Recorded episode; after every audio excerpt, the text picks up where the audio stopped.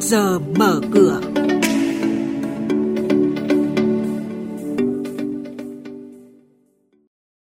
Thưa quý vị và các bạn, nhiều ngân hàng áp dụng gói hỗ trợ doanh nghiệp bị ảnh hưởng bởi dịch COVID-19. Các doanh nghiệp đại chúng cấp tập sửa đổi điều lệ theo khung pháp lý mới trước mùa đại hội cổ đông. Nhận định của chuyên gia về diễn biến đáng chú ý của thị trường hàng hóa thế giới, giao dịch liên thông tại Sở Giao dịch Hàng hóa Việt Nam. Những thông tin này và một số hoạt động giao dịch đáng chú ý khác sẽ được các biên tập viên Thành Trung và Hà Nho cập nhật cùng quý vị và các bạn ngay sau đây. Thưa quý vị và các bạn, làn sóng thứ ba của đại dịch COVID-19 đang khiến cộng đồng doanh nghiệp lao đao. Trước tình hình này, những ngân hàng lớn như BIDV, Vietcombank, Vietinbank hay là Agribank đang có những giải pháp để hỗ trợ khách hàng. Từ ngày 24 tháng 2 đến 30 tháng 9, BIDV triển khai gói tín dụng ngắn hạn lãi suất ưu đãi với quy mô 10.000 tỷ đồng. Vietcombank giảm lãi suất kể từ ngày 22 tháng 2 đến 22 tháng 5 cho 105.000 khách hàng với quy mô tín dụng là 350.000 tỷ đồng. Hiện nay, một số doanh nghiệp đang hối thúc tư vấn pháp lý để hội đồng quản trị kịp thời thông qua việc sửa đổi điều lệ. Mùa đại hội đồng cổ đông tới đây, doanh nghiệp đại chúng sẽ phải lên kế hoạch sửa đổi điều lệ để đáp ứng quy định của khung pháp lý mới.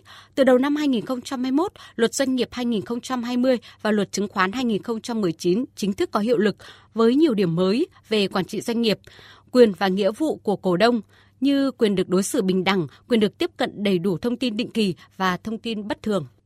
Tổng cục Thuế vừa quyết định xử phạt công ty cổ phần dược phẩm Inmec Farm vì hành vi khai sai dẫn đến thiếu số tiền phải nộp trong năm 2018 và 2019.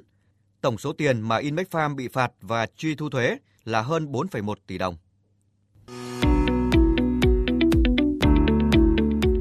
Quý thính giả đang nghe chuyên mục Trước giờ mở cửa phát sóng trên kênh Thời sự VV1 từ thứ 2 đến thứ 6 hàng tuần trong theo dòng Thời sự sáng.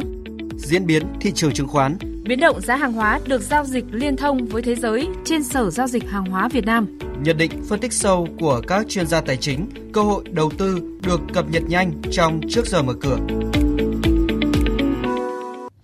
Sau đây là thông tin từ các doanh nghiệp niêm yết. Thưa quý vị và các bạn, Hội đồng Quản trị Ngân hàng Thương mại Cổ phần xuất nhập khẩu Việt Nam Eximbank mã chứng khoán là EIB vừa thông báo về việc triệu tập họp Đại hội đồng cổ đông thường niên năm 2020. Thời gian dự kiến họp là ngày 26 tháng 4. Đáng chú ý đây đã là lần triệu tập họp cổ đông năm 2020, lần thứ 5 của ngân hàng này. Trong 4 lần triệu tập họp trước đó, Eximbank đều không thể tiến hành vì nhiều lý do khác nhau. Tổng công ty cổ phần rượu nước giải khát Hà Nội Habeco, mã chứng khoán BHN vừa thông qua kế hoạch chi trả cổ tức năm 2018 và 2019 cho cổ đông. Habeco dự kiến trả cổ tức năm 2018 tỷ lệ là 13,8%, năm 2019 tỷ lệ là 14,5%. Với 231,8 triệu cổ phiếu đang lưu hành, ước tính Habeco sẽ trả tổng cộng gần 656 tỷ đồng cho cổ đông. Trong đó, cổ đông lớn nhất là Bộ Công Thương nắm 81,8% cổ phần tại Habeco sẽ thu về khoảng 536 tỷ đồng. Về diễn biến trên thị trường chứng khoán, thưa quý vị và các bạn, phiên giao dịch cuối tuần, VN Index đảo chiều ngoạn mục, nhiều cổ phiếu thép và cổ phiếu ngân hàng cùng khởi sắc. Trong đó HPG gây ấn tượng nhất với mức tăng 3,28%, trở thành cổ phiếu đóng góp tích cực nhất cho chỉ số sàn giao dịch thành phố Hồ Chí Minh.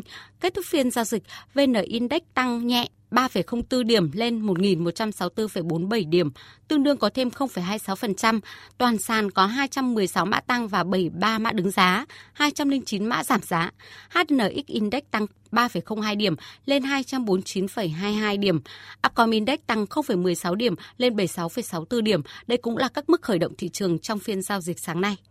Tiếp theo là thông tin từ Sở Giao dịch Hàng hóa Việt Nam với các thông tin và diễn biến mới nhất trên thị trường hàng hóa thế giới. Chúng tôi có cuộc trao đổi nhanh với bà Nguyễn Thị Minh Trang, chuyên gia phân tích thị trường của thành viên kinh doanh hữu nghị. Thưa bà, xin bà cho biết một vài thông tin và diễn biến chính của thị trường hàng hóa nói chung trong tuần qua. Dòng tiền vẫn tiếp tục sôi động trên thị trường hàng hóa trong tuần cuối cùng của tháng 2. Giá trị giao dịch trung bình đạt hơn 2.600 tỷ đồng mỗi phiên, kéo theo chỉ số MXV Index đã tăng 1,4% lên 2.093,5 điểm. Và đây là chỉ số thể hiện sự biến động của 21 mặt hàng đang được giao dịch tại Sở Giao dịch Hàng hóa Việt Nam. Mặc dù diễn biến trong hai phiên cuối tuần có sự biến động đáng kể, nhưng các mặt hàng nông sản thì vẫn ghi nhận mức tăng mạnh hơn so với những nhóm khác. Đáng chú ý nhất trong tuần qua thì là giá dầu đậu tương đã tăng 7,9% lên 1.131,9 USD một tấn do sự thiếu hụt nguồn cung dầu thực vật và nhu cầu sử dụng nhiên liệu sinh học tăng lên. Ngoài ra thì nhóm nguyên liệu công nghiệp cũng ghi nhận các mức tăng rất mạnh trong tuần. Đơn cử là giá cà phê Arabica đã tăng 6,5% lên 3.031,35 USD trên một tấn. Vâng à, vậy bà có thể cho biết thêm một số nhận định về thị trường trong tuần này? Thị trường tuần này thì chủ yếu vẫn tập trung vào nhóm hàng nông sản do mức ký quỹ của một số mặt hàng khá thấp. Tuy nhiên thì sức hấp dẫn của nhóm công nguyên liệu công nghiệp dường như đang tăng lên, đặc biệt là mặt hàng đường và cao su. Và nếu như thị trường đường chịu áp lực từ nguồn cung và điều này thì đã hỗ trợ cho giá cả, thì cao su là mặt hàng có nhu cầu rất lớn trong đại dịch Covid-19. Do vậy ờ, có thể dự báo rằng giá hai mặt hàng này sẽ vẫn được hỗ trợ trong ngắn hạn. Vâng, xin được cảm ơn bà Nguyễn Thị Minh Trang về cuộc trao đổi này.